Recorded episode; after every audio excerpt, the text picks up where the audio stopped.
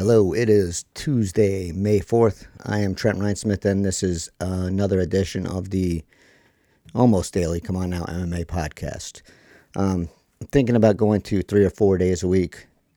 That'll give me time to put better videos up on YouTube, get more content on those videos.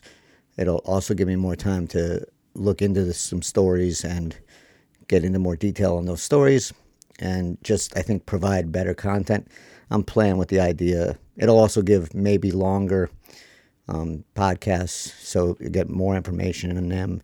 A lot of things I'm just thinking about, um, and then it doesn't inundate everybody with a, a, a, thing every day when they might not have time or want to listen to something every day. But these are just thoughts right now. Um, so I'm kind of playing things by ear. What I'm doing is kind of looking at this as if I have four or five things to discuss a day, then I will do a podcast. If I don't, I'll hold off till the next day. That's kind of where I'm at right now. But we'll see how it plays out. I just don't want to, you know, do something just because it's Tuesday and I feel I have to do it. I'd rather provide some kind of decent content here. And some days there's just not that much to talk about. But Today there is, and I'm going to start off with Eugene Bareman, who is Israel Adesanya's coach. Uh, Bareman is probably one of the, well, he is one of the brightest minds in MMA. When I was in New Zealand, I met with him, and I probably could have easily spent the entire day talking to him. It was it was a great conversation. It was a revealing conversation, and he came across as someone who was dedicated to his craft and extremely intelligent and well spoken about the craft. Could tell you a lot of things about his fighters, about other fighters. His approach was a little different than what I've seen from other coaches.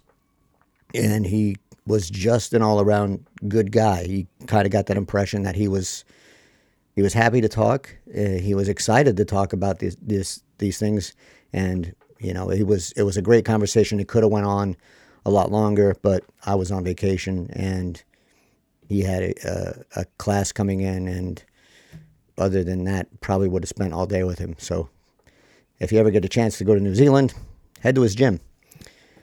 Um, but he spoke about Robert Whittaker turning down the chance to fight Adesanya, and I think it was in June. And here's what he had to say. For me, it's a very strange decision if you give us this situation, or even if you take the last fight, we were going it, in it with multiple injuries. There's certain things you just don't turn down. Don't matter, no matter what.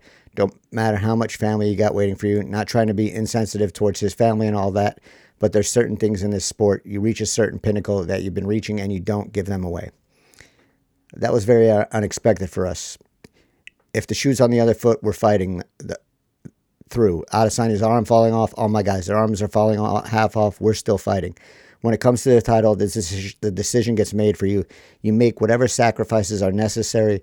But Robert, he makes his own decisions. He was given the opportunity, as I understand, by the UFC, and I guess it's gone to Vettori. And then he goes on to say that with this decision, Whittaker heads to the back of the line.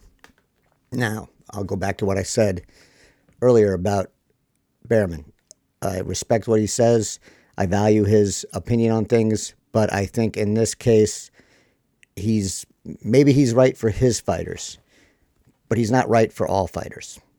And Robert Whittaker is not all fighters because Robert Whittaker, one, is a former champion, two, has had issues with burnout. And so, Robert Whittaker, when he took that break, he discovered some things about himself. And one of those things he discovered was that he needs to make time for his family and make time for his life.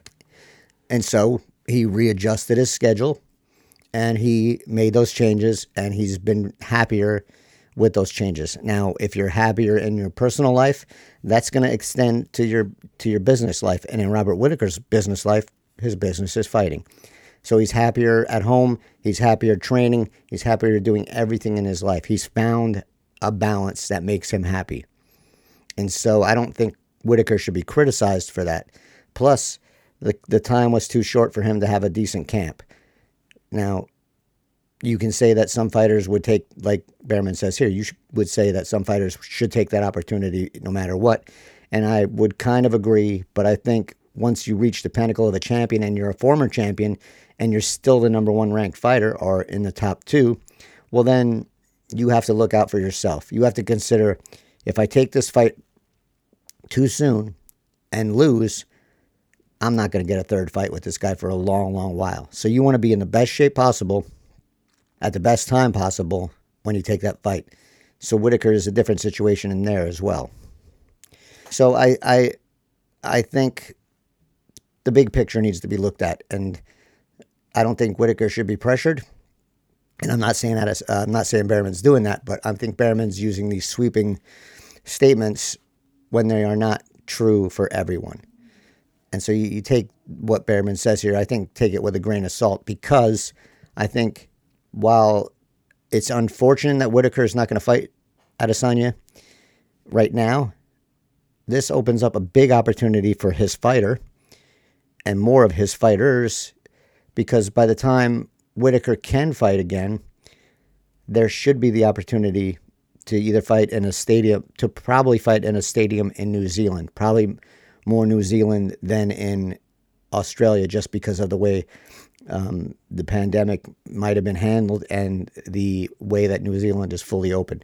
Now, there's going to probably be some limits to that because of the UFC and because of how New Zealand is handling people coming in.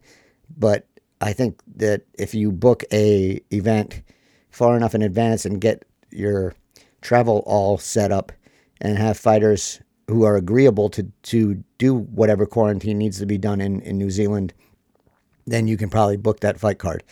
You're going to have to book it well, well in advance so that we know the UFC isn't doing that right now. But the opportunity to have a full stadium in New Zealand with a fight between Israel Adesanya and Robert Whittaker, barring Vettori getting the win, I think is something that you say, all right, Robert Whittaker moved back up to the to the front of the line with this. The opportunity is too big not just for Adesanya, but for all of all of Bareman's fighters in New Zealand. So I think when push comes to shove, I think this fight will take place. I hope, hope, hope it takes place in a stadium in New Zealand in front of, uh, you know, 50,000, 60,000 people.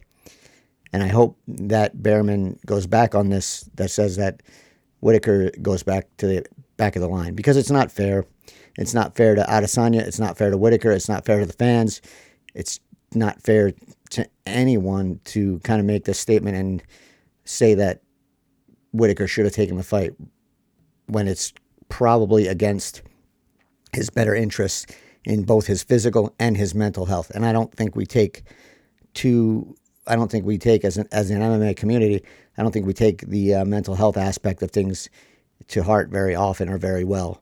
But Whittaker burned out and he reset and now he knows what's working for him. So don't change that just because you don't agree with it. So hopefully this works out in the end for everyone. But I don't agree with uh, Eugene Bareman on this, but his opinion is valid. I just don't. I just don't agree with it. So it is what it is. So Sean O'Malley is going into his seventh fight in the UFC, I think, and he's going to be fighting Louis Smolka. Fine, fine fight, but does it is it the fight that O'Malley should be in right now? Neither fighter is ranked. O'Malley is saying that he is the biggest fight in the UFC right now. He's calling out Dominick Cruz. He's clearly ready to fight someone that's ranked in his mind. The UFC is holding him back, it looks like, giving him, I won't say favorable matchups, but matchups that aren't terrible for him. They're probably a little under his where he should be. They're not giving him the fights he wants, I don't think. They're giving him the fights where they can build him up or give him the opportunity to build himself up. That's how it seems. Maybe I'm wrong. I don't know, but he he should be fighting ranked fighters by now and he's not. It kind of gives me a and I'm I'm not to say that this is equal, but it kind of gives me a, a, Michael Page kind of vibe where we're waiting now. When is this guy to move up and face tougher competition?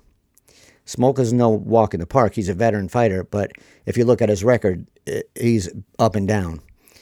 So I don't think he's someone that that O'Malley picked out and said that's the guy I want to fight. I think if Mo- O'Malley had his his uh, his way, he'd be fighting a ranked opponent, and I think the UFC should give it to him. He's acting like he is the next big thing.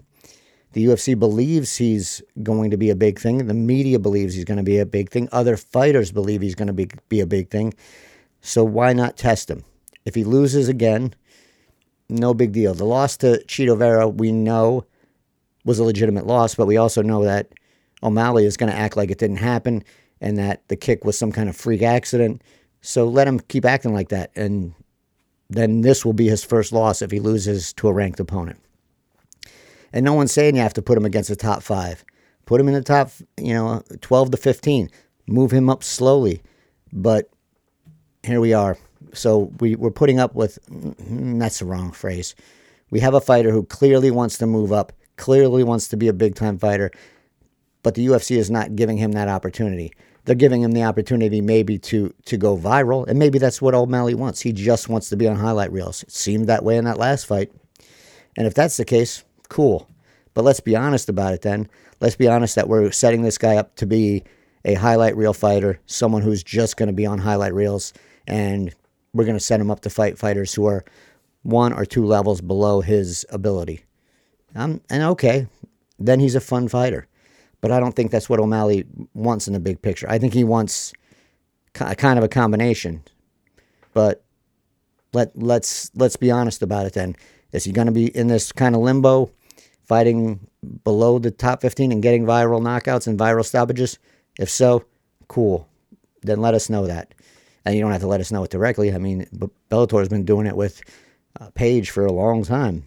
You know, it's just if he wins this fight and gets another booking outside the top 15, then I think we're in this point where Sean O'Malley is a is the UFC's version of Michael Venom, Venom Page. We're not there yet, but we 100% could be there in the not too distant future.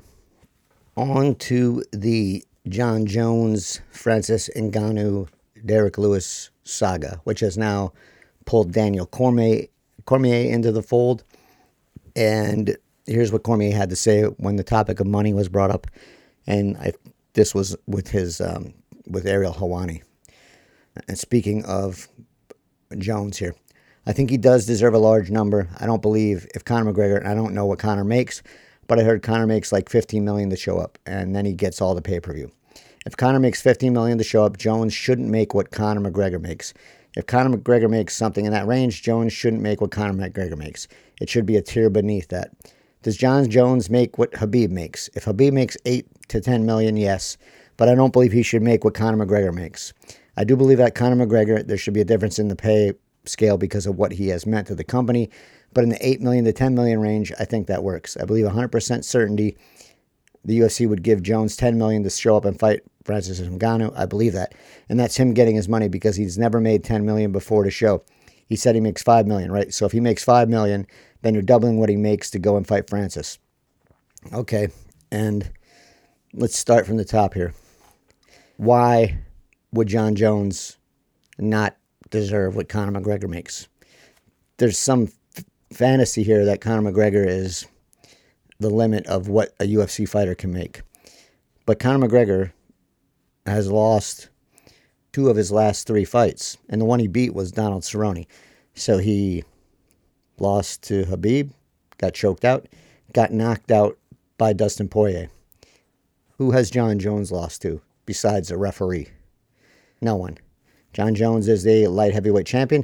He's defended that title how many times? How many times has Conor McGregor defended a title? Zero. Now, the outside the cage stuff, probably a wash as far as the UFC is concerned. So, I don't I don't see this. I don't see why we have this artificial idea that Conor McGregor is the the biggest thing in the UFC history and is the biggest thing right now. Is he still the biggest thing? I don't know. I think some of his shine has come off after the Poirier loss. I believe that. He'll still probably be top, you know, top 2. Jones, I think, is the number 2 draw with the UFC.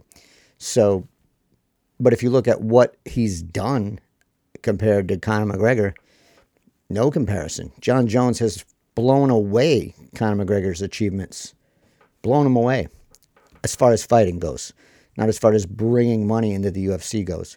But if Jones, as he's said, has made two million per fight in in his last few fights, well, he's gotten ripped off, and I know that that's probably due to bad management and bad uh, bad contracts, and probably should have negotiated for every title fight. But it is what it is in that in that case. Um, so I don't know. I think this idea that Conor McGregor should be the bar is ridiculous because if I look at achievement, then then Jon's is by then Jon Jones is by far the number one fighter in UFC history. No one's achieved what he has, and no one's done what he has. Conor McGregor is a is an entertainment, sure, but is he the athlete that Jon Jones is? No. So let's let's dismiss that because what you make should be based on a little bit of two things: what you've achieved and your drawing power. And what Jones has achieved exceeds McGregor by far. And what Jones's drawing power is, he's number two to McGregor. So it's not like it's a world apart. Plus, this is the heavyweight fight. Heavyweight fights always, always, always draw more casual interest. Will it draw more casual interest than a Conor McGregor fight? I don't know. But it probably will be, if the UFC promotes it properly, probably one of the top five biggest fights in UFC history because it's you could you could promote this with ease across every sport and get interest in this fight card. Just this fight rather it would be so it's so easy to promote Jon Jones and Francis Ngannou. It's a slam dunk if you make an effort. I don't know if the UFC would make an effort because of what it has in its deal with ESPN. It has guaranteed money. So why would it spend extra money to promote? It would have to do the math there. And if I'm doing the math there, my money's going into the promotion because it's it's a slam dunk. Like I said, it's a heavyweight fight. You could you could draw all kinds of history into heavyweight fights, and you have two of the top fighters in the UFC with two different styles. Both men are pretty much, when they incorporate their styles, unstoppable. So why, why not make that effort? And if you make that effort, well, then the money's there. And here's the other thing the money's there. The money's there. This is what I would ask Daniel Cormier, too. We have this fantasy that Conor McGregor's money is the limit. But even with Conor McGregor making that money, the UFC is still at an 80 to 20 80 20 split with the fighters in revenue. So they can maintain that revenue or maybe, you know, go off of it a little bit. But they're still going to be making the majority of the money throughout the year. Majority of it. And there's ways the UFC can tweak its scheduling to still hit 80 20. It's not like this one fight is going to blow the UFC's year because if if promoted properly, it could make the UFC's year, especially if you're going to have another Conor McGregor fight. Then the income is incredibly increased. If you have Jones and McGregor fighting multiple times in one year, think about how much more income is going to be coming in. And then you can do it where there are crowds. Think about the money that can be charged for tickets. So if you look at this big picture and ignore the the the fantasy that 80-20 is the right split and Conor McGregor gets most money no matter what, then Jon Jones deserves $15 million. Does he deserve $20 million? I mean, if we're going to look at history, 20 is probably top, top, top, top of the line. But he's already said he's not going to do it for 10 because he knows 10 is kind of a, a the basement of Conor McGregor money. And so he's working within the framework. He's working within the framework. So 10 to 15, is it 12? Maybe. Is it 15? I would say definitely. If you give Jones 15, which I think he deserves, and Ngannou 15 because he's the champion, and I think which he deserves, I think you're going to be fine here. The UFC is not going to lose money even if it pays Jon Jones 20 million. Let's let's let's that's a fantasy. Now, Daniel Cormier is the wrong man to ask about this because Daniel Cormier is has and will be will always be a company man. So if you ask, I think the big question to ask Daniel Cormier in this situation is, do you think Conor McGregor is underpaid? The answer should be yes. Do you think Khabib Nurmagomedov was underpaid at 8 to 10? The answer should be yes. Do you think the 80 20 revenue split with the UFC getting 80% is fair? The answer should be no. So if if Cormier removed himself from this as a UFC employee and looked at it honestly, he would say, I hope he would say, Jon Jones deserves $15 million. Because he does. Because it's not going to ruin the UFC. And if the UFC spends a little, it's going to make a ton more with this fight. This is the fight to make. The only thing preventing it is this fantasy that 80 20's got to be where the split is, and Conor McGregor's got to be the highest paid fighter in UFC history. None of that is true. Jon Jones deserves $15 million for this and pay per view points. Anyone that thinks otherwise is, is believes Dana White when he when he tries to tell you these fantasy numbers. But the reality is Cormier is a UFC employee. He's not going to, and he doesn't like Jon Jones. Why are you asking him this question? Come on. Come on. Jon Jones deserves everything he get, get gets for this fight. And what he gets should be at least $15 million. It should be. And McGregor should be getting less than Jones at this point and less than Poirier at this point, too, or the same as Poirier because he got knocked out. I don't understand this idea of McGregor getting the most money when he he's he's been losing. Achievement and draw should have something to do with pay, not just draw, not just I like this guy. And I the UFC can do what it wants because it doesn't have a CBA. But I think the UFC needs to get on get with the program here and reward its fighters for what they do. Otherwise, you know, it's just a business, and all it's there is to draw profits, as much profits as possible, and not as the Fertitta brothers would tell you, not put on the best fights. They always said the UFC puts on the fights the fans want to see. Well, if the UFC puts on the fans the fights the fans want to see, it's going to need to spend a little more and make a little more, maybe risk a little more to put this Jones fight on. But it'll pay off. No one's losing money on this fight. No one unless they try to pin Jon Jones and Francis Ngannou 10 million or less each. Then the fighters are losing. And that's that's what the UFC wants. And on that note, I'm going to call it a day. I'll be I'll probably be back tomorrow. I had a couple things I did not get to cover here. So, we'll see. We'll see. Uh, until then, everyone stay safe.